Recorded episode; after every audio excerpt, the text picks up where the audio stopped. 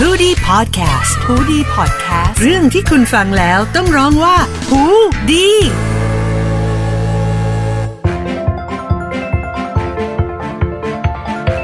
สวัสดีกันด้วยนะครับ เจอกันอีกแล้วกับ h o ดี้พอดแคสต์ Law Alive เพราะกฎหมายคือสีสันของชีวิต สวัสดีครับ สวัสดีครับ ผมทนายชาติพรครับ และผมเจพัสวัตด้วยนะครับอ่ามาเจอกันในสัปดาห์นี้กับเรื่องราวของกฎหมายที่อยู่ใกล้ตัวมาก ๆ ผมก็เลยอยากจะคุยเรื่องของตัวเองบ้าง เออเราควร เราควรคุยเรื่องแบบนี้นะ เพราะมันเป็นแบบเรื่องในชีวิตประจำวัน ใช่ เรื่องของตัวเองวันนี้ก็ไม่ไม่เชิงว่าเรื่องของตัวเองเดี่ยวๆทั้งหมดหรอกแต่ว่าเป็นเรื่องของน้องเขย อ่าฮะ นะครับคือน้องสาวผมก็มีแฟนแล้วเอ่อเรียกว่าเรียกว่ามีผัวแล้วก็ว่าได้นะครับ เพราะว่าแต่งงานแล้ว มีลูกแล้วหนึ่งน่ารักมากๆหลานลินหลงมากๆ อันนี้ไม่เกี่ยว นะครับ ก็คือแฟนเขาเป็นฝรั่ง อ๋อ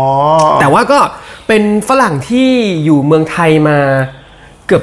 20 ปีแล้วนะ แต่ก็ยังไม่ได้ขอสัญชาติไทยเนอะ ไม่ได้ขออก็คือยังเป็นมี work permit แต่ อ๋อ น่าจะเป็นรายปีที่ ที่ต้องไปต่อ ด้ม อายุ ทุกทุกปีเอออย่างนั้น อ่า อยู่นะครับทีนี้ก็มาจากจะคุยกันเรื่องถึงรายละเอียดเกี่ยวกับเรื่องการซื้อท่งซื้อที่พวกคอนโดคอนโดคือ เราก็เหมือนคุยกับน้องมาเหมือนกันว่าแอบรู้มาว่า เขาไปซื้อเหมือนลงทุนด้วยกันที่พัทยา ครับ แล้วเขาก็บอกว่าเนี่ยเป็นชื่อของน้องสาว อืม เออ แล้วเหมือนกับถ้าเข้าใจไม่ผิดคือคอนโดที่ซื้อที่อยู่ในกรุงเทพเนี่ย ก็เป็นชื่อน้องสาวหมดเลย อ๋อ พี่เจก็จะมีคำถามว่า อ้าวแล้วอย่างนี้ตัวน้องเขยที่เป็นฝรั่งอ่ะ สามารถถือกรรมสิทธิ์ ใช่ อะไรได้บ้างหรือเปล่า ได้หรือเปล่าเผื่อถามเผื่อคนอื่น ๆ ที่อาจจะมีกรณีแบบนี้ในชีวิตด้วยว่าเออรู้จักชาวต่างชาติ รู้จักเพื่อนรู้จักพี่น้องญาติใคร ที่อาจจะเข้ามาทำธุรกเออเขาเรียกว่าอะไรแบบนี้การถือครองใน อย่างนั้น บ้านเรา ต้องตอบเป็นภาพกว้างๆก่อนเลย ก็คือว่า คนต่างชาติเนี่ยไม่สามารถถือครองกรรมสิทธิ์ที่ดิน เน้นนะ เน้นว่าคำว่าที่ดินในเมืองไทยได้ อันนี้คือภาพกว้างของกฎหมาย ซื้อไม่ได้เลย เอ่อต้องเซโนเอาไว้ก่อน แต่มันก็มีข้อยกเว้นนะครับ ข้อยกเว้นบางประการ เช่นอันแรกเลย สมมุติว่าเขาได้รับมรดกมา ในฐานะเขาเรียกทายาทโดยธรรม ก็คือรับมาตามสายเลือดอย่างเงี้ย มันอาจมันอาจจะมีกรณีว่า คนไทยไปแต่งงานกับฝรั่ง อ่า แล้วมี ตอ ลู อก ไปแล้วเขาก็กลับเข้ามา แล้วลูกคนนั้นเป็นสัญชาติอเมริกัน เออ แล้วคุณพ่อที่เป็นคนไทยเสียชีวิต เออ ก็มีมรดกเป็นที่ดิน ก็ตกไปถึงตัวลูก ลูก ที่เป็นสัญชาติอเมริกัน โดยตามกฎหมายเอออ่ ะอันเนี้ยเรียกว่าทายาทโดยธรรม ถ้าเกิดเขาได้รับมรดกอันนี้ไปเนี่ย เขาสามารถถือครองที่ดินได้ แต่มันต้องอยู่ในเกณฑ์ที่กฎหมายกำหนดด้วย หมายถึงว่าถ้าเป็นคนต่างชาติ จะได้รับมรดกที่ดินเพื่ออยู่อาศัยอย่างเงี้ย ได้ไม่เกินหนึ่งไร่ หรือว่าเพื่อพาณิชยกรรมก็ได้ไม่เกินหนึ่งไร่แบบเนี้ย อ๋อ ถ้าเป็นเพื่อเกษตรกรรมได้ไม่เกิน 10 ไร่ ก็คือต้องดูแล้วแหละว่า เมื่อเขารับมรดกมาวัตถุประสงค์ในการใช้ไม่เป็นอะไร เออ ก็ไม่สามารถได้เกินจำนวนที่กฎหมายกำหนด เออ อ่ะแล้วถ้าถามว่าแล้วถ้าอยู่ดีได้เกินมา เออทำไงอ่ะ พ่อมีร้อยไร่พ่อเป็นคนรวยครับ เออ อ่ามันก็บอกเอาไว้เลยว่า คุณต้องจำหน่าย คือขายทิ้ง ใช่ ที่ดินที่ได้มานั้น มีเกณฑ์ด้วยนะ ภายใน 180 วัน โห เอ้ยไม่ขอโทษขอโทษพูดผิดพูดผิด ไม่เอ่อตั้งแต่ร้อยแปดสิบวันถึงหนึ่งปี ในช่วงเนี้ย แล้วถ้าขายไม่ได้ ถ้าขายไม่ได้อธิบดีกรมที่ดินสามารถมีคำสั่งให้จำหน่ายได้ ก็คือให้ราชการจำหน่ายให้ อ๋อ โอเค เออ แต่เงินก็ยังอยู่ที่เราอยู่ดีไม่ใช่แบบว่า ใช่ ลิฟต์ขึ้นไปเป็นข แต่ อง แต่พูดเลยจริง ๆ แล้วเนี่ยบางทีได้มามันไม่มีใครรู้หรอก ถูกปะบางทีได้มรดกมาแล้วเขาไม่ได้มาทำการจดทะเบียนไม่ได้มาทำอะไรเลยอะที่มันก็อยู่นิ่งๆแบบนั้นของมันบางทีอยู่เป็น 10 ปีไม่มีใครรู้ ใช่ใช่ ราชการก็ไม่รู้เพราะว่าเขาไม่ได้มาเคลมความเป็นเจ้าของ แต่ถ้าเกิดว่าอ่ะเขาอยากได้แล้วเขามาตั้งผู้จัดการมรดก ไปขอโอนให้มาเป็นชื่อเขาอะไรแบบเนี้ยพอราชการรู้แล้วคุณก็ต้องเข้ามาอยู่ในเกณฑ์กระนี้บว เล น ย การนี้ ใช่ ว่าคุณถือได้ตามเกณฑ์ที่กำหนดที่เดี๋ยวคุณต้องขายนะ อืม คราวนี้แบบถัดมาครับก็คือว่า ถ้าคุณเป็นคนพอที่จะมีเงิน อืม คุณเอาเงินมาลงทุนในประเทศไทย ไม่ต่ำกว่า เออ 40 ล้านบาท ถ้าคุณอยากซื้อที่ในไทยอะนะ ใช่ เออ คุณเอาเงินมาเลย แต่ต้องกำเงินมาก่อน 40 ล้านบาท 40 ล้านบาท คุณต้องรวยนิดนึง ลงทุนในอะไร น้ง ก็แล้วแต่ น้องเขยคุณเป็นคนรวยไหมครับ เอ่อช่วงนี้เนี่ยโดนภาวะเศรษฐกิจโควิด ค่อนข้างจะ ก็จุกๆไป ปวด นิด กระ นึง บาลมากนะฮะ ถ้าเกิดคุณเป็นคนรวย คุณกำเงินมา 40 ล้านมาลงทุน มันก็มีวิธีการลงทุนหลายแบบนะครับ เช่น มาซื้อพันธบัตรรัฐบาล มาซื้อพันธบัตรของแบงก์ชาติ หรือว่ามาลงทุนในหุ้นนิติบุคคลที่ได้รับการส่งเสริมการลงทุนในประเทศไทยแบบเนี้ยเขาก็จะให้สิทธิ์คุณในการซื้อที่ดินเพื่อการอยู่อาศัยได้ ไม่ไม่ใช่ 40 ล้านมาแล้วคุณได้ที่ดินฟรี เอ ๆ อ นะ 40 ล้านเป็นแค่ใบเบิกทางจ้ะ yes คุณต้องมีเงินมาซื้อที่อีกนะ สมมุติคุณจะมาซื้อที่ตรงสุขุมวิทคุณอาจจะต้องมีอีกร้อยล้านนะเออก็มาซื้อที่ได้ ซื้อให้มีกำจำกัดไหมว่าซื้อได้มากน้อยเท่าไหร่ ใช่ วันนี้เราโฟกัสกันเรื่องการอยู่อาศัยละกัน การอยู่อาศัยมันก็จำกัดเลยว่า เอาเงินมา 40 ล้าน ซื้อได้แค่หนึ่งไร่ต่อครอบครัวด้วยนะ ต่อครอบครัวเนี่ย ซื้อได้ไม่เกินหนึ่งไร่เพื่ออยู่อาศัยนะฮะ อ่าแล้วถ้าพูดถึงพวกคอนโดงคอนโด ถ้าพูดถึงพวกคอนโดคอนโด ต่างชาติเนี่ยสามารถซื้อคอนโดได้ ก็เป็นชื่อเขาได้เลยเหรอ เป็นชื่อเขาได้เลย สามารถถือกรรมสิทธิ์ได้เลย อันนี้ อ้าว อันนี้เป็นคอนเซปต์ต่างกันแล้วเนอะที่ดินไม่ได้นะ เออ แต่คอนโดเนี่ยได้ เอาอย่างนี้ แฟนน้องอาจจะไม่รู้ เพราะที่ซื้อเป็นคอนโดเป็นชื่อน้องหมดเลย ก็ไม่ต้องไปบอกเขาเป็นชื่อน้องดี แล้ว อนาคตจะเกิดอะไรเราไม่รู้ เออจริง อ่า เอ เรา อเพราะว่าเคยคุยกับน้องน้องก็เหมือนแบบเออไปซื้อเอ่อคอนโดเนี่ย อย่างเขาเพิ่งย้ายมาสักพักนี่แหละแล้วก็บอกอืมเนี่ยโทบี้มก็ให้เป็นชื่อจอยหมดเลย เพราะว่าเขาเป็นชื่อฝรั่งไม่ได้ ซึ่งอาจจะเป็นความเข้าใจผิดของน้องหรือโทบี้ เราเคยเจ อง อจอยแล้วว่าจอยอ่ะรู้อยู่แล้วแต่จอยไม่บอกโทบี้ ทำไมร้ายล่ะ อ่ะแต่มันมีเกณฑ์นิดนึงพี่เจคือว่าในการถือกรรมสิทธิ์ในคอนโดเนี่ยครับ มันก็ต้องไปดูที่คอนโดนั้นๆด้วย เออ เขาจะแบ่งสัดส่วน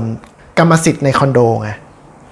หนึ่งคอนโดเนี่ยเขาจะแบ่งเป็นเปอร์เปอร์เซ็นต์เปอร์เซ็น อ๋อ ต์กา ว่าร ถือกรรม การ สิ ถือทธิ์ ครองสำหรับคนไทยและต่างชาติ ใช่ ใดๆออ เขามีเกณฑ์เลยว่าต่างต่างชาติรวมกันแล้วทั้งตึกอ่ะต้องไม่เกิน เท่านี้ ครึ่งหนึ่ง เท่านี้ เพราะฉะนั้นต่างชาติทั้งตึกเนี่ยถือได้สูงสุดคือ 49เปอร์เซ็นต์ อ๋อ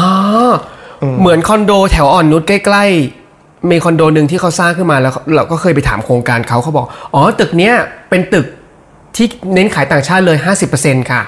เออ ก็คือ ก็นี่แหละก็ ความหมายคือตรงนี้ สูงสุดได้แค่ 49เปอร์เซ็นต์ อ่าอ่า ที่เหลือต้องเป็นคนไทยเท่านั้น อ่าฮะ นะครับแล้วก็พูดไปถึงนิติบุคคลต่างชาติด้วย เออ นิติบุคคลต่างชาติหมายถึงว่านิติบุคคลที่จดทะเบียนในอเมริกาในอังกฤษในฮ่องกงอะไรพวกเนี้ยก็สามารถมาซื้อคอนโดในเมืองไทยได้นะ อ๋อ อ่ะ โอเค ก็ก็ก็เข้าหลักเกณฑ์เดิมก็คือในหนึ่งตึกจะต้องมีทั้งบุคคลต่างชาติ หรือนิติบุคคลต่างชาติรวมกันเนี่ยไม่เกิน 49%สามารถซื้อได้เลยคราวนี้พี่เจสงสัยไหมว่า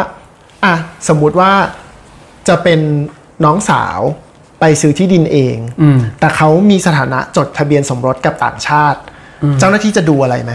หรือเขาไปซื้อได้แบบง่าย ๆ ส แต่ บายๆ เขาก็เป็นคนไทยอยู่แล้วหมายถึง ใช่ แต่จริงๆ มันมีหลักเกณฑ์นะ มันมีหลักเกณฑ์ที่บอกว่า เมื่อคุณสมรสกับชาวต่างชาติเนี่ย เขาก็จะต้องพิจารณานิดนึงว่า คุณเป็นใช้คำว่านอมินี ก็คือเหมือนมาซื้อแทนคนต่างชาติหรือเปล่า อ๋อ คือคนต่างชาติอยากได้แหละ แต่ว่าถือไม่ได้นี่ กู เออ ให้คนอื่นมาซื้อเลย เออ เป็นภรรยาก็ได้ เออ มันก็จะต้องดูหลักหลักฐานที่มาของเงินครับ เวลาไปจดทะเบียนว่า อ่า อันเนี้ยเป็นเงินของคนไทยแน่ ๆ นะ ต้องดูว่า เออ มาจากบัญชีของเขาแบบเนี้ย แล้วก็ถ้าสามีอยากซื้อให้ภรรยา ก็เป็นในชื่อของภรรยาก็ไม่ได้เหรอ ก็จริงๆก็คือนั่นแหละโอนเงินเข้ามาให้คุณภรรยา เก็บเก็บไว้พักนึงก่อน ให้มันอยู่ในบัญชีเขา อ๋อ แล้วก็เอาหลักฐานว่าเออเนี่ยมันเป็นเงินของคุณภรรยาเนี่ยไปซื้อที่ จริง ๆ ก็ไม่มีปัญหาอยู่แล้ว เพราะว่าชื่อมันเป็นของคนไท ใช่ ยใช่ไหมครับแต่ว่าเขาจะกลัวไงว่า เมื่อสมรสกันเป็นสามีภรรยาครึ่งหนึ่งอ่ะ อ๋อ มันก็เป็นสินสม มัน รส เออมันจะตกเป็นสินสมรส แต่ถ้าเกิดจะไปซื้อแล้วบอกเลยบอกว่า อันนี้ตกลงกันว่าซื้อเป็นสินส่วนตัวเนี่ยไม่เป็นไร อ๋ออู้แยกย่อยเขาปีกเหมือนกัน แยกย่อย เนาะ เข้าไปอีก ไม่ใช่ธรรมดานะฮะกฎหมาย เออ นี้บ้านเรา คราวนี้เอิ่มตามต่างจังหวัดที่เป็นจังหวัดยอดฮิต เออ พวกหัวเมืองภูเก็ต ใช่ เชียงใหม่กระบี่ที่ฝรั่งอยากจะแบบมาลงหลักปักฐานกันใช่ไหม ถูกต้อง มันก็จะมีกลุ่มคนไทยกลุ่มหนึ่งเลยแหละ ที่พยายามจะหาทางให้ฝรั่งซื้อที่ดินให้ได้ โดยการเข้าไปช่วยฝรั่ง เช่น ไปการเซตอัพบริษัทขึ้นมา เออ แล้วบอกว่าผมมาถือแทนคุณ อืม ผมเป็นนอมินีเนี่ย อืม มาถือบริษัทนี้แทนคุณแต่ว่าจริงๆแล้วก็เจ้าของก็เป็นคุณอยู่ดี ครับ อันเนี้ย พวกพูดตรงๆมันก็ทำกันเยอะแยะ อ๋อ แต่ว่าราชการเขาก็จะมีวิธีการตรวจสอบครับ อ่าฮะ บอกว่าต่อให้มีชื่อคนไทย หรือบริษัทไทยมาถือหุ้นในบริษัทที่มาถือที่ดินอีกทีนึงเนี่ย อืม เขาจะตรวจสอบย้อนลึกๆลงไปแต่ละชั้นเลย ว่าจริงๆแล้วมันมีฝรั่งมาแอบถือหุ้นอยู่หรือเปล่า ม ถ้าใช่เขาก็จะไม่ให้จดทะเบียนนะ อ๋อก็ไม่ให้ซื้อ ผมเคยเจอเคสหนึ่งอันนี้เล่าให้ฟังเอ่อฝรั่งอยากซื้อที่ดิน เออ ซื้อไม่ได้ แต่ว่าไปสนิทกับผู้ใหญ่บ้านท่านหนึ่งที่ภูเก็ต อืม ท่านก็บอกอ้าวเดี๋ยวไอซื้อให้ยูเอง ก็เอาเงินให้ไอนี่แหละ เเป็นชื่อไออะไรว่าไป แล้วก็เอ่ออยู่ก็อยู่ไปเลย แต่เป็น อืม ชื่อไอนะ อยู่ไปแป๊บๆฝรั่งตายว่ะ เฮ้ย ผู้ใหญ่บ้านก็คือรวยไปเลย โอ้โห ได้ที่ริมผาไปเลย แล้ว แต่เขาไม่มีย่องมีญาติอะไร ก็ไม่ได้อยู่ดีไงเพราะที่ดินมันอยู่ใน อ๋อเป็นชื่อ ของฝรั่ง เขา เอ้ยชื่อชื่อของผู้ใหญ่บ้าน เออ ใช่ โอ้ย แล้วเราก็ไม่ได้ แซด ทำ เหมือนกันนะ เออไม่ได้ทำข้อตกลงอะไรกันไว้ด้วยไงก็คือแค่ เออ ถือแทนไว้แค่เนี้ย เออแต่แต่เขาเนื่องเป็นเรื่องของการเชื่อใจกันด้วยมากๆเลย ใช่ เนาะ ผู้ใหญ่บ้านก็สบายไป เอออ่ะก็แปลกดีเหมือนกัน เอะพูดเร็วๆมาเรื่องเรื่องการเช่า พี่เจสงสัยไหมว่าฝรั่งเช่าได้ไหม ก็น่าจะได้สิ ก็ฝรั่งมี work permit เยอะแยะที่มาเช่าใช่ไหม จริงๆการเช่านี่ก็ไม่ได้มีปัญหาอะไรเลย แล้วก็ตามกฎหมายก็บอกว่าการเช่าเนี่ยเช่าได้สูงสุด 30 ปีด้วย อืม คราวนี้ฝรั่งบางคนเขาไม่แคร์แล้วนะเขารู้สึกว่าอ้าวตอนนี้ก็อายุ 40 แล้วอีก 30 ปีก็ 70 เอออ อาจจะไม่อยู่แล้วก็ได้ งั้นไม่ต้องซื้อกรรมสิทธิ์หรอก เออ ทำ ก็ เช่า เช่า ระยะยาวไปเล เออย ก็จริง อ่ะก็คุ้ม มันก็น่าจะ กว่า ถูกกว่าด้วยหรือเปล่า ใช่ใช่ อืม เนี่ยอันนี้ก็เป็นความรู้ไปคุยกับแฟนน้องสาวนะ เออ แต่อันนี้อย่าไปบอกให้เขารู้เยอะ ใช่